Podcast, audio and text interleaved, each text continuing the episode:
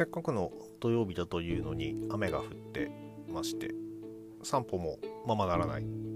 でねまあ暇を持て余していた次男を誘って漫画喫茶にダーツとかビリヤードとかをしに午前中は行っておりました。ダーツはね一時期すごくハマっててまあその時もそんなうまかったわけじゃないんですけれども今もあんまりうまくなくてですね。まあひいひい言いながらそしてまあ久方ぶりに、えー、ちょっとねしばらく腰をやって、またちょっと前に少しあの子供連れてね投げに行ったりしてたんですけども腰を痛めて数ヶ月また離れててやったら全然やっぱり下手になってる。まあもともとうまくはなかったんですけれどもね。そんな状況だったりね、えー、ビリヤードに至っては何年ぶりとかいうレベルでですね体を動かしてきて今日の時点はね、えー、まだ平気なんですけれども明日あたりですねいろんなところが痛くてちょっとヒーヒー言ってそうな気もします。いつもはねあのさっきも言いましたけど土日だったら散歩しながら耳プロをしてなんていう話ですなんですけれどもそんなわけで雨も降っていたわけで今日は午後が暇になってしまって。で、まあ、ぼーっとツイッター眺めてたらですね、そうだそうだ、明日そういえば新日本プロレス大会、あ、新じゃないや、全日ね、大会あるじゃないかということでですね、こちらの、えー、プレビューとっとと撮ってしまおうかなと思って本日は始めようと思ってます。で始める前にですね、えー、スケジュールの方を見ていましたら大森さんがですね大阪のムーブオンプロレスリング、えー、こちらの方に参戦という情報が今日ですね、えー、試合するみたいですね。で、さてさて対戦相手誰なんだろうと思ってたら、えー、菅沼治選手。いやー、やってくれますね。まあ、大森さんといえば、かつてね、あの、かあの試練のナンバー勝負ってことで DJ ニラ選手、男色 D の選手、ランジェリー武藤選手あたりとですね、その好勝負を繰り広げたことでも有名ですんで、今回のね、菅沼治選手ともね、治ちゃんとの戦いもですね、しっかり素晴らしいものを見せてもらえるんじゃないでしょうかと思いつつ、これって見る手段あるのかな？と思っている次第です。まあ大丈夫です。大森さんね、そういう意味ではね、明るく楽しく激しいの、明るく楽しいのところ、最近ね、ちょっとね、任されがちな気もするんですが、昔からしっかり対応できていたっていうのは、全日本プロレスラーらしくて良いんではないでしょうか。がっちり活躍する姿も見たいですけどね、同い年で活躍してる人たち、同い年、同い世代でね、活躍してる人たちを見ますと。では、えー、本題の方入ってまいりましょう。大好評最強ワイルドにホゲホゲとこの番組は多感な時期にプロレスと最強スーパープロレスファン列伝に出会ってしまったハッスルジョボが長い年月を経ていろいろ悟ったつもりで全く悟って悟れていないプロレスのあれやこれやについて好きに喋ってしまうポッドキャストです第280回、えー、今回は、えー、ドリームパワーシリーズ2023、えー、東京新木場ファーストリング大会、えー、こちらのですね、えー、プレビューを行っていきたいと思います。第1試合、あこちらが、えー、明日26日の12時からですね、新木場ファーストリングで行われるようです。生中継ですね。はい。えー、見よう。第1試合、えー、6人タッグマッチ、大堀隆夫、吉達、ブラックメンソーレ VS 綾部蓮、渡瀬瑞希、シーバ王子ということで、えー、第1試合に TB 王座6人タッグが登場です。対戦相手には、えー、綾部選手、シーバー王子選手、そして、えー、久々の渡瀬瑞希選手が参戦することになっております。えー、野村直哉選手がね、あの上がり始めた、全日に再び上がり始めた頃に、仲間として、えー、一緒に上がってくれていた渡瀬選手だったんですが、ここで、えー、白羽の矢が立って、まあ、前からね、あの参戦予定は決まっていたんですけれども、ここで、え、参戦です。そうなると、やっぱり、えー、匂ってくるのは、野村直哉選手の欠場に伴って、代打誰になるかっていうところを言ったときに、この渡瀬瑞希選手に白羽の矢が立つ可能性というのは非常に高いのかなという気もしております。ただですね、やっぱりちょっと体があまり大きくないので、このリーグ戦に放り込んだ時に、えー、見劣りが少ししてしまう部分というのもあって、代役として野村選手がね、あの託すっていう意味では、えー、面白いのかもしれないんですけれども、リーグ戦の盛り上がりのことを考えると、うん、まあ、すみません、渡瀬選手のファンいたらね、申し訳ないんですけれども、もうちょっとね、大きい選手がこう入ってきた方が、それだったら渡瀬選手はそのジュニアの方でバチバチ暴れてもらった方がいいんじゃないかなというような気はしております。えー、綾部蓮選手、えー、久々の、えー、これこちらも、まあ、ちょくちょく上がってくれてるんですけども、なかなかレギュラー参戦という形にはならなくてですね、この辺どういう風な戦いになるのか、えー、芝内選手はね、もうほぼほぼレギュラーということで、今度のジュニアリーグの、ジュニアタックリーグの方も出ますんで、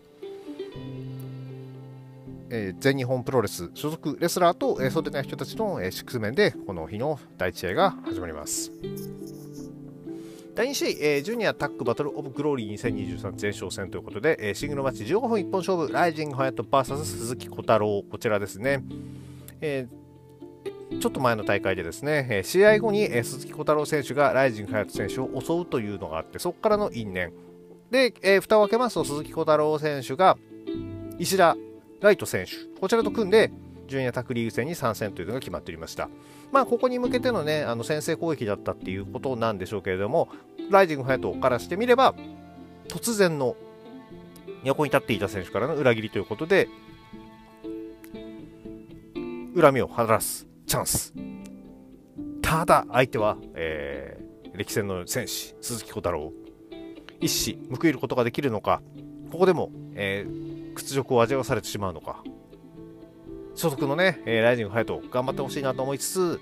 やっぱりね、ちょっと強い相手なんでね、しかもシングルマッチでしょ。うーん、難しいかな。頑張れ、ハヤト。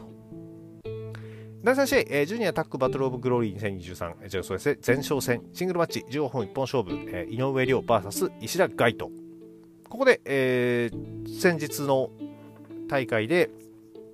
グレートとの対抗戦で、え青柳敦樹選手を破った石田海斗選手、グレートのチャンピオンですね、が、えー、前日の若手井上亮との一戦になります。戦い方だけでなく、えー、外見まで変えてきた井上亮に対して、石田海斗。まあ、グレートのチャンピオンってことだから、やっぱりそこそこというか、だいぶ強いわけで、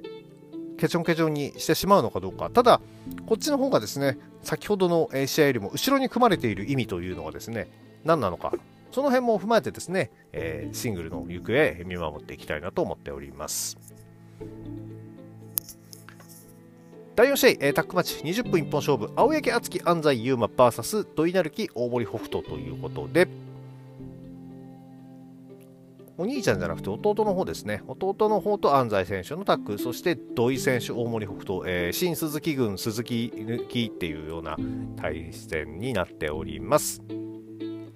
敦樹、えー、土井選手に対して、ここで一歩でも二歩でも、えー、有利が取れるような、えー、試合を見せていきたいところですけれども、一方で、デビューしたての、まあ、まあ半年の安西選手を引っ張るっていうですね、役目もジュニアだから、えー、持ってると思いますんで、ここをですね、あの先輩らしいところを見せてほしいなと思います。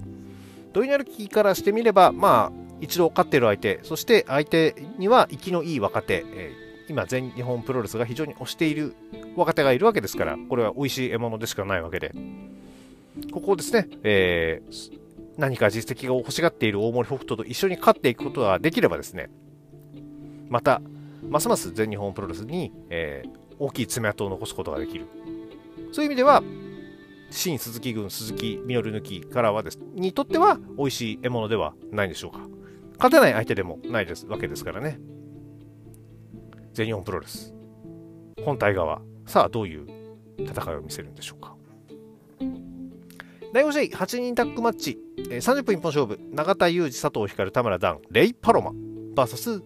芦野翔太郎本田隆起児玉悠介花畑正雄。久々に GOA こちらがですねセミファイナルということで後ろの方に組まれております。で GOA 全員勢ぞろい。これ楽しいんですよねやっぱり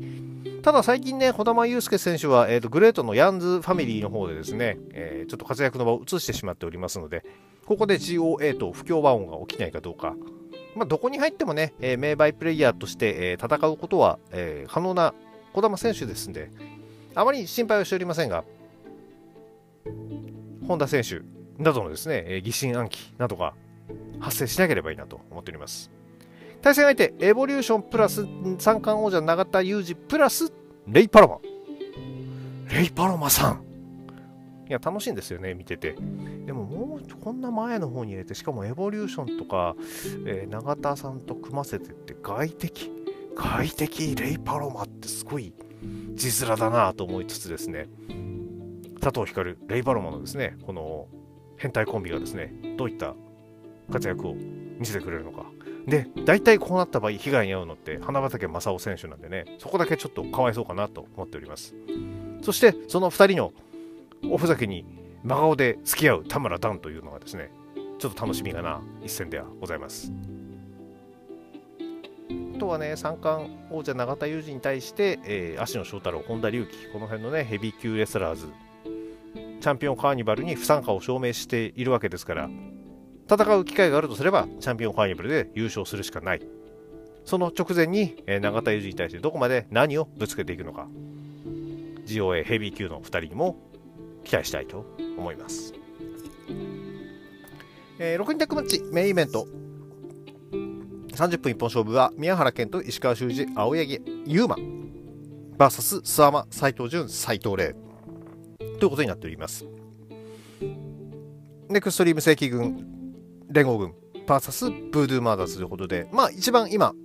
全日本プロレスが見せたい6人タッグ。こちらといっても過言ではないとは思います。須山最上順最長ででかい。宮原健吉川修司青柳優馬でかい。いやーでかい6人が新木場のリングで大暴れ。まあそれだけでも非常に楽しみな一戦であります。石川修司とね斎藤兄弟のぶつかり合いここっていうのはやはり、えー、注目かと思いますし石川修司がね、えー、パートナーを素晴らしいパートナーを見つければ斎藤潤斎藤麗とのこのタッグとのぶつかり合いというのもですね一層激しい激しく素晴らしいものがね、見れるんじゃないかというふうに期待しているところ。そして、えー、諏訪間、宮原健人、青柳優馬、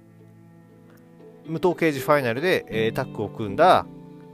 3人が敵味方に分かれてぶつかる。まあ、こっちが通常運転なんですけどね。で、まあ、その後に、えー、青柳優馬に対して、諏訪間がお前のせいで負けたんだって、まあまあ、取られたのね、お兄ちゃんですからしょうがないんですけども、そういったことからの因縁が果たして、さらに再発するのかどうか。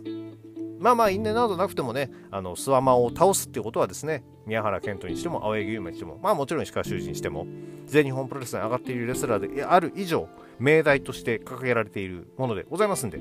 ここのですね、ぶつかり合い。まあただ、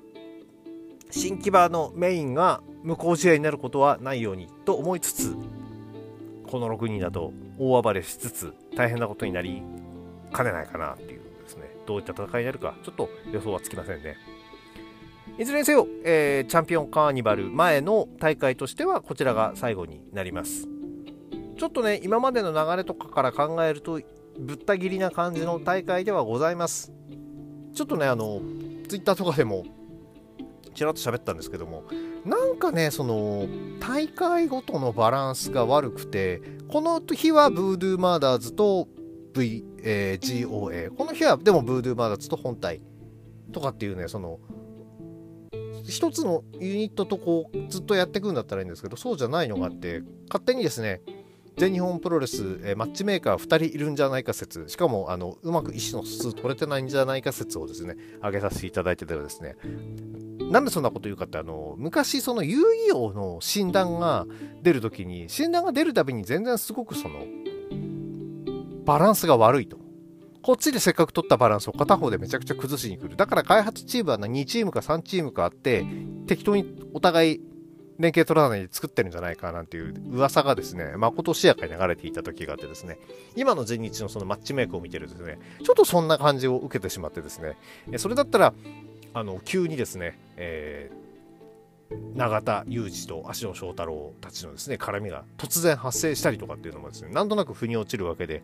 あながち間違ってないんじゃないかななんて勝手に推測しております。ただねあのツイッターで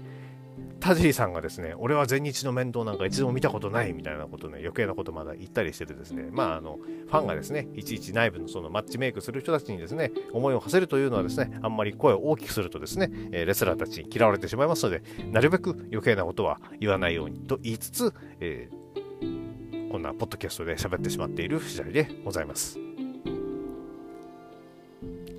そんなわけで、えー、本日はこれぐらいにしておきましょう。えこの番組では皆さんのご意見ご感想をお待ちしておりますツイッターのハッシュタグ、強方言でのつぶやきや DM、リプライ、または質問箱の方に何かお書きいただければお返事させていただきますので、よろしくお願いいたします。それでは皆様、ワイルドな一日をお過ごしください。